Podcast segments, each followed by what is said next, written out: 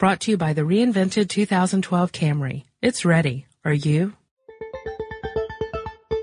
Get in touch with technology with Tech Stuff from HowStuffWorks.com.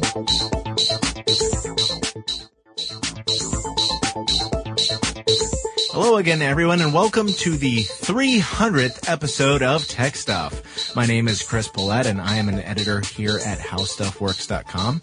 And sitting across from me, as usual, is senior writer Jonathan Strickland. You know, Jonathan, 300 episodes. This is madness. This is tech stuff. All right, now that I've kicked Chris down a well, we can. Oh, he climbed up. Man, that dude has got some serious forearm strength. Actually, it was all uh, the fingertips. Yeah, Yeah. yeah, Uh, he's a baller. So we're going to talk today about something that we've had requested pretty much since episode one. Yep, yep, and it's it's an involved topic. We could we could talk about any one of the sub things we're about to talk about for an entire episode of of tech stuff. So I think we're going to give give this sort of an overview. Yeah. Yeah. So we're going to talk today about programming languages. And to really get us started, I have a quote here from C.A.R. Hoare, H-O-A-R-E. Oh, okay. And he says, I conclude that there are two ways of constructing a software design. One way is to make it so simple that there are obviously no deficiencies. And the other way is to make it so complicated that there are no obvious deficiencies. and yeah, we're going to talk about programming languages and that does apply to programming languages. Now, first of all, you might ask, why do we have programming languages? Hey, Jonathan, Yeah. why do we have programming languages? Well, I'm glad you asked that, Chris, because I was going to have to wait around a long time before the emails started coming in. Uh, yeah, the reason why we have it is because machines understand a very, well, on the surface, a simple language, but it's one that humans are not able to read easily. Machine code is not something that humans easily read. right. And uh, ultimately, when you get down to it, a computer understands basically two things: on and off. Yeah. Uh, now, the, the type of machine code is dependent on the kind of machine. And when we say machine code, that doesn't necessarily just mean computers. No, no, not at all. Yeah, because the first machine codes were really for things like looms, right? Looms. Looms and player pianos were, that's another example. That's a machine code that the coding translated to which notes played when. Yes. Uh, if you remember a long time ago, we talked about how looms, uh, were mechanical looms were programmed by using punched cards. Yeah. Um, and this was done hundreds of years ago now. Yeah, yeah. Um, so basically the loom would follow the instructions on the card. Where there was a hole, it would do one thing. And when there was a non-hole, it would not do that thing. Right, exactly. Again, one or zero. Yeah, exactly. Uh, it also led to the first episodes of Sabotage. Yes. A sabo being a shoe that someone would throw in the loom to break it because Yeah. they didn't want their jobs taken over by the machines. Yeah, you- ah, you had- you had times haven't changed. Manual weavers who, uh, did not want to be displaced by an automatic loom. Unbelievable. Yes, it was un. I, I thought I could get through that, but I couldn't. Yeah. So yeah, machine code is this stuff that that again machines can understand. Humans humans can understand it. Don't get me wrong. It's just it takes so much effort to understand it that it's not efficient for humans to to write in machine code. Oh, I know people who can read binary. I'm not one of them. But Right, right, yeah. And there there are people out there who are have uh, oh, what to me would seem a mysterious gift to be able to read and write in machine code in a way that you know I I just can't comprehend. Um, so programming languages are a way of uh, of addressing that problem. It's it's an attempt to create a language that is easier for humans to uh, to comprehend and to create a set of instructions for a machine that don't require you to think in machine code. Yes, yes. Um, I am actually, I have actually been taking a uh, a Python class. Yeah. Over the past few weeks. Not Um, Monty. Right. uh, actually, uh, that's where it got its name. Did it really? Yeah. Uh, Python is, we- we'll get into this later, but uh, I just want to set this up. Uh, Python is an object-oriented programming language. Um, but I'm, I'm actually in lessons with, uh, the instructor is, uh, Scott Turnbull, uh, who's a, who's a friend. And, uh, he was explaining that it's not, it's not that you're people are afraid to learn programming languages because Yeah. they seem kind of complex. Yes, but it's not dense. that it's not that you're not smart enough. He he says uh, it's actually that you're not dumb enough because the computer doesn't really understand things, and the, the computer language is there to to be sort of an interface between you and the computer to give it specific instructions because Yeah. it doesn't know what you're trying to do. You have to be very specific. And that's what the languages are trying to do. But the, the thing is that depending on the machine, as Jonathan was saying before, and depending on what you're trying to do, uh, people keep writing new languages because one language may be too sophisticated for the particular kind of machine, or as machines become more sophisticated, you might need something to take advantage of that, where you can really use the capabilities of those machines. Yeah, you, if you look at some of the older programming languages, they just weren't designed to to deal with the operations that modern machines can can uh, execute, and so you end up having to. If you're using those older languages, the programs get more and more complex and larger and larger because you have to have more lines of code in order to f- facilitate these operations. Um, or you have a, a language that's so complex that it takes you three days just to figure out how to write one line of code to get what you what you want done done. So yeah, it's a little um, it's a little daunting for the the layman. Uh, from a high level point of view, there are two main features that programming languages have to have, uh, or that all languages really have. Um, and these are not the only two features, but two main features. One is uh, semantics, which is the meaning of what you are saying. Uh huh. And then the other is syntax, which is the form of what you're saying. Yes. And the syntax and the semantics together are kind of the set of rules that you have to follow in order for a language to be understandable. And that really goes for human languages as well. Yes, yeah, all Words, languages. words have to go in a certain order for somebody else to understand them. Right, and and you can play with that a little bit, and humans are still able to understand it. For example, so if you sp- speak like Yoda, That's exactly what I was thinking when you said that. right? You, if you hear Yoda talk in the Star Wars movies, you know Yoda has his own syntax. He he throws words in in, in odd. Uh, Odd uh, order all the time, particularly more in the prequels. I noticed his syntax got funkier the younger he was. As he got older, I, I guess he cut that crap out. Anyway, so uh, nice. Frank Oz is in the uh, office, everyone. Uh, so, yeah, uh, humans can actually deal with a little variation in syntax. Computers, not so much. New. Computers are not good at adapting to new situations. They have to, you know, you have to be able to program it in a way that it makes sense to the computer. Right. So it can't really interpret if you start messing with the syntax. Yeah. There are um, two main categorizations, I would say, for for programming languages. There are low-level programming languages and high-level programming languages. Yes. Now, a low-level programming language is one that is based on mnemonic devices that are uh, uh, easy for, or relatively easy for humans to understand and remember. And they are, but they correspond very closely with machine code.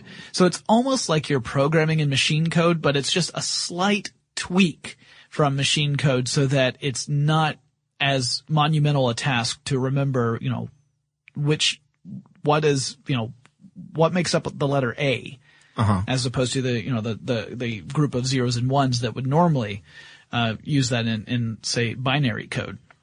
So um, assembly language is an example of a low level computing language. Ah, yes. So if you were to write something in assembly, you'd be writing it in a mnemonic style that closely mo- uh, models machine language. Now, high level programming languages introduce a concept called abstraction. Now, abstraction means you step a little further away from these these specific steps the computer has to go through in order to to uh, execute the operation you're you are telling it to do, and you can get a little more free with the language. Now, the the biggest uh, advancement would be if you created some sort of natural language computer language where you would just type in a sentence and the computer would be able to interpret that as an actual command. So, you know, you would type in, uh, I need you to add these two numbers together and then I need you to add this set of numbers together and then I need you to add both sums together and then I need you to give me an average. You know, if you just type that in, then the computer, if it had a way of interpreting natural language would give you the result you wanted. But we aren't really there, right? Well, let me let me take this from the opposite side here for just a moment. You don't necessarily want that because Hit me with it. Because uh, again, as Scott says, programming can be really repetitive. Yeah. So you're not going to want to type out, um, you know, I want you to add these two numbers together, Right. And then you know, you want it to actually be as simple as possible. Right. So um, cut it down you don't on- want it to be literally like that, Right, right, Um, right. Just to, and I know you know that, but I want to make it sort of clear that it's not. You want it to be to express that sentiment in as few words as possible because you're probably going to have to type out the exact same kind of thing many, many, many times Right. over the course of writing a program. Yeah, and and if you were to write a a complicated program in assembly language, you would discover that it's going to be enormous. Yes. it's just going to be lines and lines and lines of code because with assembly language, you are telling the computer what to do step by step. And when I mean what to do, I'm talking about not just telling it which operations to use, but when to access memory, where it has to access it, what information it has to pull up. I mean, every single set of instructions you can think about, you would pretty much have to include there. And the computer, if you don't tell it to do something, the computer will not do it. So think of it like a two-year-old. Do I so have you've got to? yeah. All right. So Chris, you've, you've had experience with two-year-olds. Yes. So let's say you tell your two year, this is like a Bill Cosby routine. In fact, this is a Bill Cosby routine. You tell the two year old, all right, uh, you need to go upstairs, take a shower and go to bed. No, you can't do that because if you just tell the kid to go upstairs, take a shower and go to bed, the kid goes upstairs, gets in the shower fully clothed, turns on the water, then turns off the water, then gets into bed soaking wet. So what you have to do is say, all right, walk up the stairs, open the door to the bathroom, go inside the bathroom, close the door to the bathroom, take off your clothes, get in the shower, turn on the water, wash, shampoo, rinse, get out of the shower, et cetera, et cetera. You have to give it every single instruction or else it skips steps. Um, or in, in the case of computers, it may not skip steps. It may just say, well, I don't know what to do because you haven't told me. Well, see, I, I, uh, I don't know that that's necessarily true of all two-year-olds. I have difficulty weaning mine from the iPad long enough to do anything. Right. But, um, yeah, I'm, I, But you're, you're familiar with the Cosby routine I'm talking about. I am, and that, of course, well, you know, being a stand-up or sit-down comedian in his case, Yeah. uh, you know, he exaggerates a, a tiny bit, but you're, you're, you're on to something. And it also reminds me a little bit of the, uh, text games Yeah. when you have to be very specific. It's like, no, open the door and go in. Right. Well, yeah, the text-based games that, that Chris is talking about, there were these, these games that like, uh, info games used to do, like games that were all, uh, they would give you a, a, a paragraph of text that would explain the situation and then you would type in what you wanted to do next. And Go left. Right. And there might go left, correct. There might be a uh there might be a very specific way that the game will allow you to move forward and if you type in something that's similar to that, like let's say you type in go north, but the game would only recognize walk north, even though both of those things mean the same thing. You know, if you don't type in the right command, right, the same thing to us, it means the same thing to us. It doesn't mean the same thing to the computer because it just doesn't, it doesn't have that vocabulary. So assembly language, like I said, is more or less the step by step set of directions for a computer. So uh, that's a low level language. The high level languages, the abstract languages, get a little more free because you have a, a you have a sort of a step between the programming language you've built a program in and the the way the computer actually executes the code. There's a there's a step in between there which can vary depending upon which programming language you're using. Um, so whereas in the first example, you know, I have to go and tell the two-year-old step by step what needs to happen in order for the desired result to, to come out.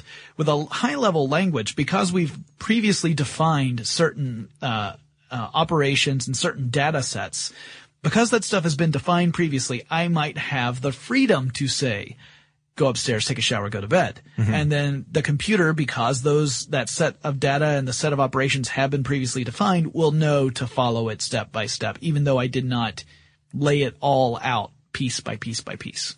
Yeah, the more sophisticated languages will let you uh, define those parameters. Yes. You might say, I've got, I want you to do these 15 things, and you're going to have to do these 15 things 75 times over the course of this. Well, you might be able to, to create, uh, um, a str- you know basically a string of commands Mm-hmm. and say when I say do this, that means make all these fifteen things happen. Right. So that it's it's essentially like a shorthand. Yeah, yeah. You're uh, you're It's going in like you a macro. Yeah. Oh, exactly. That's a better. That's even better. Um, so you're going okay. So every time, so at first you might have to do some some defining. Yeah. You're gonna have to to explain uh, in the language what you want these these things to do. Yeah. And then it will be able to execute those those steps. But you know, it hasn't really always been that way. Um, True. There are men, many many languages, uh, some of which are are now famous. Um, Some of which people still need to know because there are legacy systems out there that still run on these languages. uh, yeah, I, I have a friend who, uh, um, works for a, is a programming, uh, or, or a programmer. And she basically said, yeah, I, I work with a language that not only is it older than I am, but it uh, has been mothballed for almost as long as I've been alive. Uh, and the only reason they use it is because we're using these computers and this is the language they understand. Do you happen to know which one it was? no, I don't. Yeah. Well, I mean, there's a, there are thousands of programming languages out there, which is one of the reasons why we can't really do a, full episode on programming languages, Yeah. period, because there are a lot of flavors and they, they, you know, they, they, they take a lot of different approaches to programming. Now, their goal is pretty much the same across the board. The goal is to create a language that is easy for humans to program in in such a way that they can build applications for computers.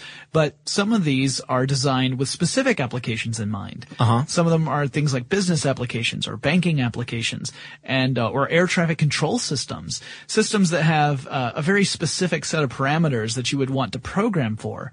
And then the others are more freeform, right? That that designed for programs that maybe don't have as specific a use scenario.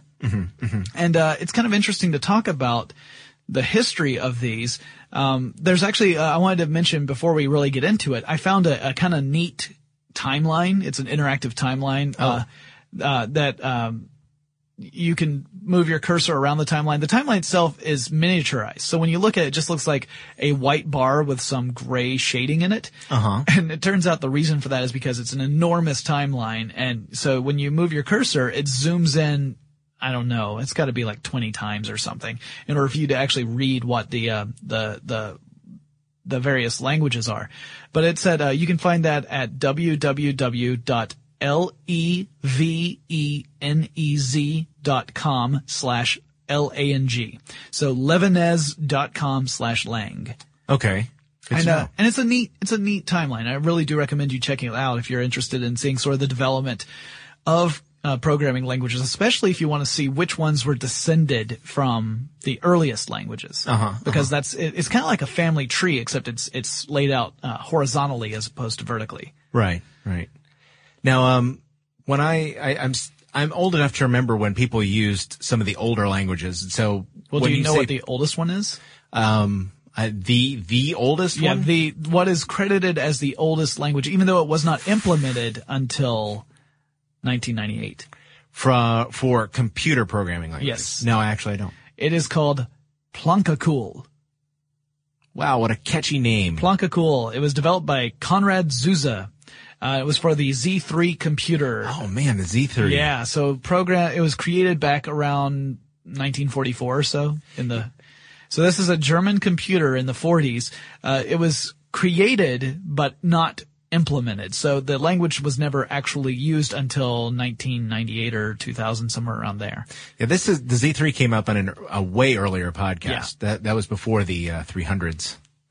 Oh wait, this is the first of the 300s. But so if yes, you if you're talking about the first, you know, sort of commercially available um, uh, programming language that wasn't just for a very specific proprietary device, and that's all it was for, because Yeah. there were some things. Oh, like, yeah. there are programming languages that are unique to a specific piece of hardware. yeah. but you were talking about a different one. I was the first one that that uh, comes to mind when Yeah. I think of historical languages is Fortran. Right, which was uh, we talked about that a little bit in our our epic series on IBM. Yeah, John Backus actually helped create the language Mm-hmm. in, ni- in 1957. Yep. So actually, it wasn't that long after the uh, Z3. And I think they actually started developing it even earlier, like in Oh, yeah. the the early 50s. But but yeah, 57 was the introduction to uh, the market. Yep, yep. And it's uh, you know there are still people who program in Fortran. I would imagine. Yeah, there's some legacy systems out there running on Fortran. Yeah. You yeah. know, I mean, the, the- here's the other thing is that if you create a, a business or any, really, if you create any system that's dependent upon a legacy system, it's really hard to move off of that system because, you know, the modern systems may not be able to emulate the old system. And so you have to keep supporting something that is otherwise obsolete and perpetually unless you just completely revamp the way you do things. And that's, that's intimidating. It's a tough thing to do.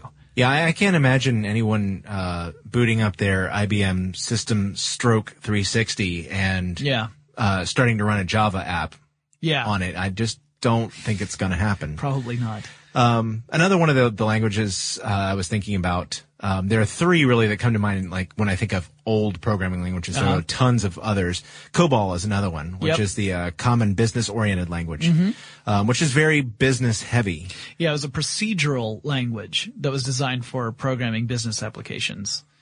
Uh, and actually, COBOL was one of those programming languages that be, that came into demand again about a little over a decade ago. Do you know why? What happened a little over a decade ago? Hmm, I'm thinking you're probably talking about the uh, major world-shaking event that was the Y2K problem. Exactly. There were a lot of legacy systems that were running COBOL. They were running COBOL programming. You know, it was, it was, they, the systems themselves were programmed in COBOL. And we were coming up on the Y2K problem, which if you guys don't remember, was the issue of the date not, uh, it was only, the date was being expressed as a two digit number, which meant that when 99 became 00, that some of these systems might interpret that to mean that the year is no longer, is not 2000, but is 1900 right. because it presupposes the first two digits were one nine.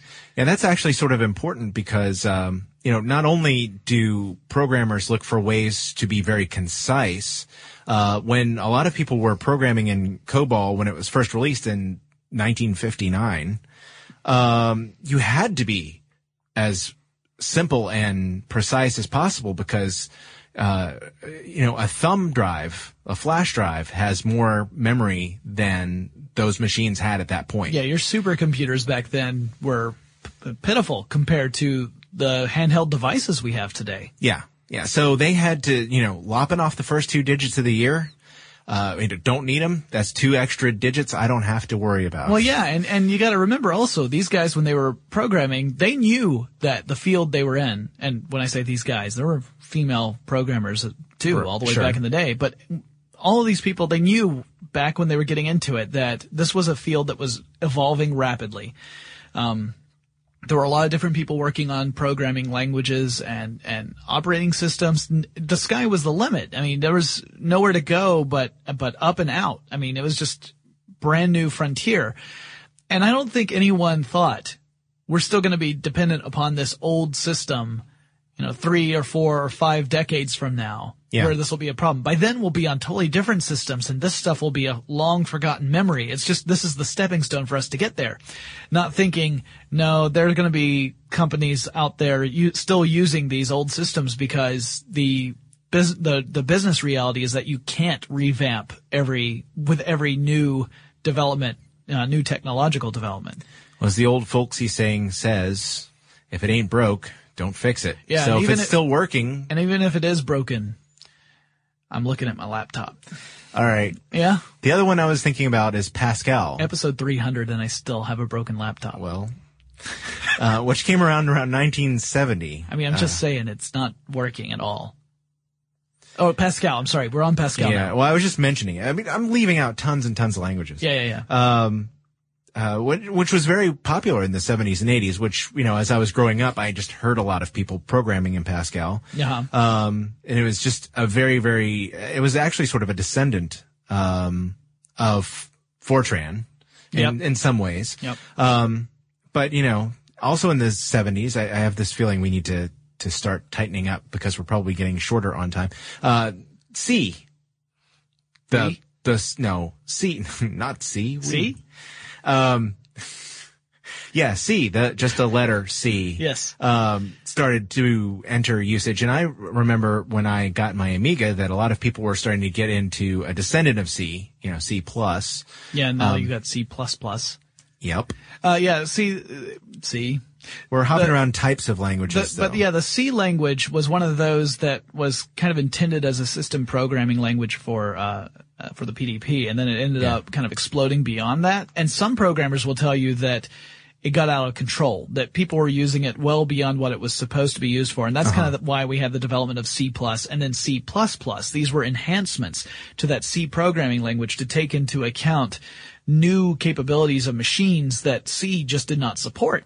And, uh, you know, you could program in C if you wanted to for these, these, uh, capabilities, but it would mean that your program would have to be that many more lines of code to a, be able to incorporate all the stuff that you could do now. And C plus and C plus plus meant to try and make that a little more elegant. But even then, you still have programmers saying that's out of, out of, uh, control.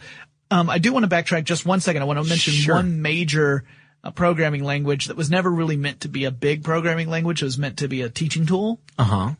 Basic. Yeah, I, I was going to to mention that uh, I did some of my research um, from Britannica. Yeah. and uh, it had listed um, Fortran and C as um, algorithmic languages and Mm-hmm. COBOL as a business-oriented language. But BASIC was definitely, and, and Pascal too, were both education-oriented languages. Yeah. Basic stands for Beginner's All-Purpose Symbolic Instruction Code. And, yeah. This uh, is this is old uh, by today's standards. yeah, you know, mid 1960s, 1960s. Yeah. Yeah. And, uh, I found a great quote. It's an anonymous quote. So I don't, it, you know, it's kind of hard to call it a quote in that case. Is this the one you're gonna? Did you already shared with me? Yeah, yeah. I love this this quote though. Basic is to computer languages what Roman numerals are to arithmetic.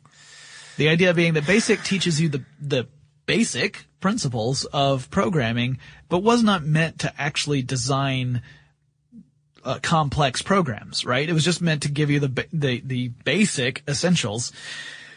But that didn't stop people from actually programming fairly complex uh, applications in BASIC, which meant that you had to create lots and lots of lines of code in order to create these um these these programs. Yeah, my uh, my first experience in computer programming, actually writing computer programs myself, was in Amiga Basic, which I used on my Amiga 1000. Mm-hmm. Um, and I remember it was it was every bit as tedious as you might imagine. Yeah. uh, I did have a lot of friends who coded on uh, Commodore 64s and VIC 20s, for that Yep. matter, um, and they were pretty much using Basic too. I, as a matter of fact, I, I also can remember the days when you would find basic code in the back of computer magazines. Oh, yeah. Like, oh yeah, here's a great program and it'll teach you how to do this. Now, this is this is one that will project your birthday indefinitely. yes. You know, stuff like that. You tell, That's handy. Like it would tell you like what day of the week your birthday would fall on from that point forward. That kind of stuff. I mean, that's you know, it sounds kind of silly, but it was teaching people the ba- the basics of computer programming. Yeah, absolutely. And there are people who are, uh, I've read several accounts that there are many people who are in, who are programmers today who write amazing stuff that write the, the video games, the 3D video games that everybody loves so much. And they started writing basic on their home computer, which was, you know, a, a tiny little machine. Yeah, like an Apple IIe or something. Yeah. Or a Commodore 64. Absolutely. Yeah, you've got um got to start somewhere. You gotta start somewhere. Yeah, it's kind of it's it is pretty fascinating. Uh, do, did you have uh, APL on your list? APL. Yeah, it's, it stands for A Programming Language. I'm not joking. You know, the computer people really like those, those, uh, Yeah, those those acronyms that Yeah. when you when you break it down, you're like, for it. come on. I, it's, it's late in the day on Friday and I completely not- forgot what that is. Technically, it's not an acronym. We're gonna get someone to write in because acronym has to. No, it has out. it has a name, and I'm because I'm hungry, and it's the end of the day. I can't remember what it is. Yeah, we usually do this in the morning, but because this is madness and episode 300, we're actually doing this in the afternoon. Also, I had something else I had to do this morning. So anyway, uh, but yeah, a programming language it was mostly used for accounting packages and air traffic control systems. But the thing about APL is that it had an enormous character set. Now, most programming languages use your basic letters, numbers, and symbols for like the things you find on a keyboard. basically ASCII characters. Exactly. APL's not like that. It has a whole set of characters that you are not, you can look at that keyboard all day long. You are not going to find the symbols that appear in, an, in a line of APL code. But because it has this enormous character set, it also is able to uh, incorporate lots of different operations into a single character. So uh, a program that might take 5,000 lines of code in some other programming language may only have to take a couple of dozen lines of code in APL if you know the character set. But that character, I mean, it's a huge learning curve, right? I mean, Yeah. with this, it's almost as difficult, not really, but uh, you know, from a layman's perspective, it's almost as difficult as programming in machine code itself, just because it's so dense. Um, I actually looked at some code for a program that was an early basic program, and I, and it, I forget how many lines it was, but it was it was it was a lot, like a hundred lines, and it had been summarized into a single line of APL code.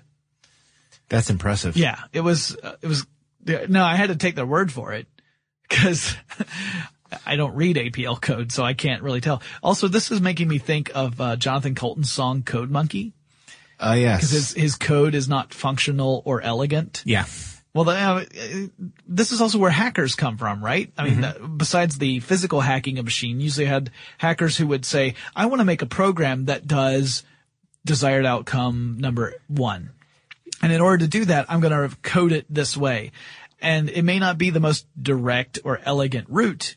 It may be kind of kludgy that you make your way through there and you finally get to where you're going, but you took the path less traveled. Robert Frost would have loved your computer program.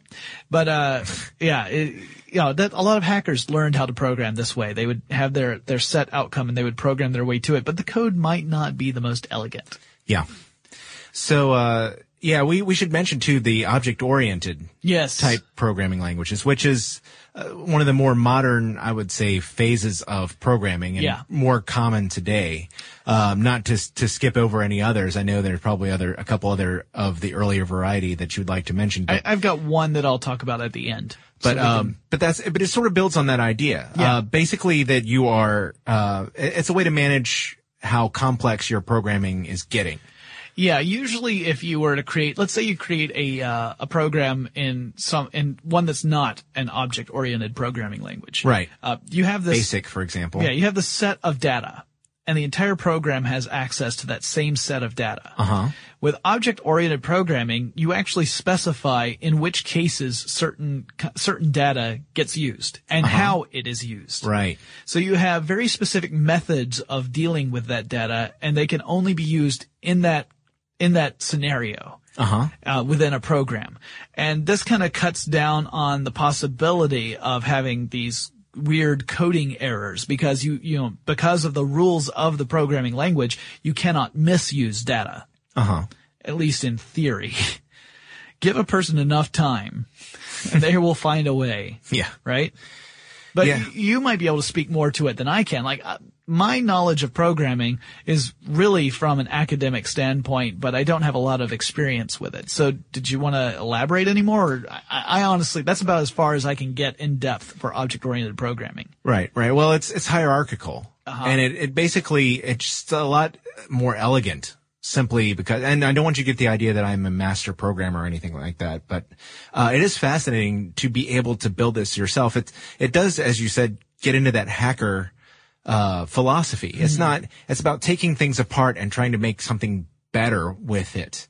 And of course, those the people who hack into networks are doing using the same kinds of tools for purposes that may or may not be illegal. Yeah, uh, they're- pos- they're- probably are not necessarily moral. All infiltration and manipulation. But of course, uh, you know, they're the ones who get all the press, so they that that's where the negative connotation for hacker gets in. But Right. yeah, I mean, this is these these are the more sophisticated languages that you see today. Um, you know, stuff like C++. Mm-hmm. Uh, Simula actually was the first, according to Britannica in 1967. Uh, but you know, there are others, you know, Java. I was about to say, I thought Java was at least a semi-object oriented yeah. programming Yeah, language. and Python. Uh, there are many, many others. Uh, I know that you are interested in one of them, just as a, from a historical standpoint. Uh-huh. it's a it's a governmental language. is it Ada? Yes, it is. That was the one I was going to mention. Yeah, Ada is the programming language. It was commissioned by the Department of Defense in the 1980s, and the reason for commissioning it was they wanted to have uh, uh, their own computer programming language for their their systems. And Ada is kind of a descendant of the Pascal language. yeah. Hmm Love And- you, Miss Lovelace. Uh, it's not a lot of people's favorite language. I understand it can be uh, a little tricky at Yeah. times, um, but you know, I, it's it's funny shifting between languages. Uh, you know, I'm also trying to learn PHP at the same time, and some of the con- constructs in PHP are completely removed in Python as I'm learning, and that makes trying to learn two languages simultaneously a little daunting. It's kind of like learning two languages that are related but not perfectly in sync. Like if you were learning, say, French and Italian, That would be fairly easy. the rules the rules are very similar. They right? are. Mm-hmm. And uh, Thanks, Romans. but- right, right. But French and Latin might be a little more challenging because you have cases in Latin that are no longer used in in modern French speech. So yeah, the further away you get from that common, well, in this case, Latin is the common ancestor. Latin Right. is the ancestor to French, but then you can go uh, all the way out and say French and Chinese, in which case, yeah, there's no there's no common ground. no, you don't even you're not even using the same symbols to represent words or Latin and say- Old Frisian, for example. For Oh. my that's for my that's for my old English peeps. I was gonna say you had to bring the Frisian in it. Fat was God kinning, y'all. That's how I roll. Great. Old English style. Um. So so how are we doing on time? We're, we need to wrap this up. So yeah, this is a this was our overview, and we will probably at some point go into more depth on specific programming languages. Maybe talk about their development and and what exactly it means to program in those languages. Yeah, yeah, we, that was that. This is another one of those topics that's kind of difficult for us to tackle in a lot of depth because there is a lot of there's a lot of breadth to it. Yeah, I there's, mean, there's you- a wide variety. I mean, even stuff like HTML, which yeah, which is not a- really a programming language. yeah, it's, a, markup language. markup language, but it shares some similarities to programming languages because it has sets of instructions that tell a computer how to do certain things. Right, and it's for somebody who might be tempted to try programming but be afraid of it, and you really shouldn't be. Yeah. Uh, but it might be a way to get your feet wet to at least get an idea that hey, this is what's going on in the back end. Yeah. But when it's on the front end, it looks completely different. It looks Right. polished. You don't see any of this stuff. Right, well, right. that's that's a lot like what actual computer programming is like. Yeah. Yeah, Um, totally. so yeah, uh, tell you what, why don't you let us know on Twitter or Facebook if you have specific languages or types of languages? Maybe we can revisit it in more detail. yeah.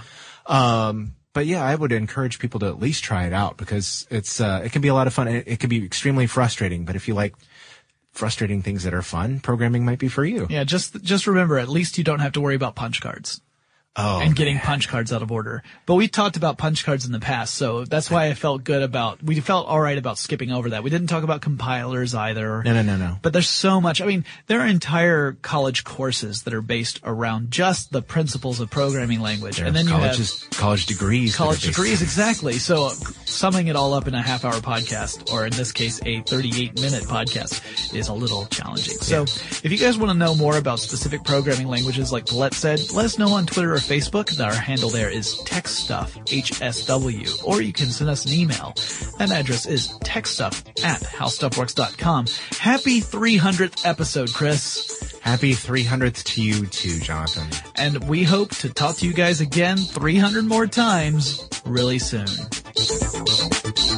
For more on this and thousands of other topics, visit howstuffworks.com. To learn more about the podcast, click on the podcast icon in the upper right corner of our homepage. The How Stuff Works iPhone app has arrived. Download it today on iTunes. Brought to you by the reinvented 2012 Camry. It's ready. Are you?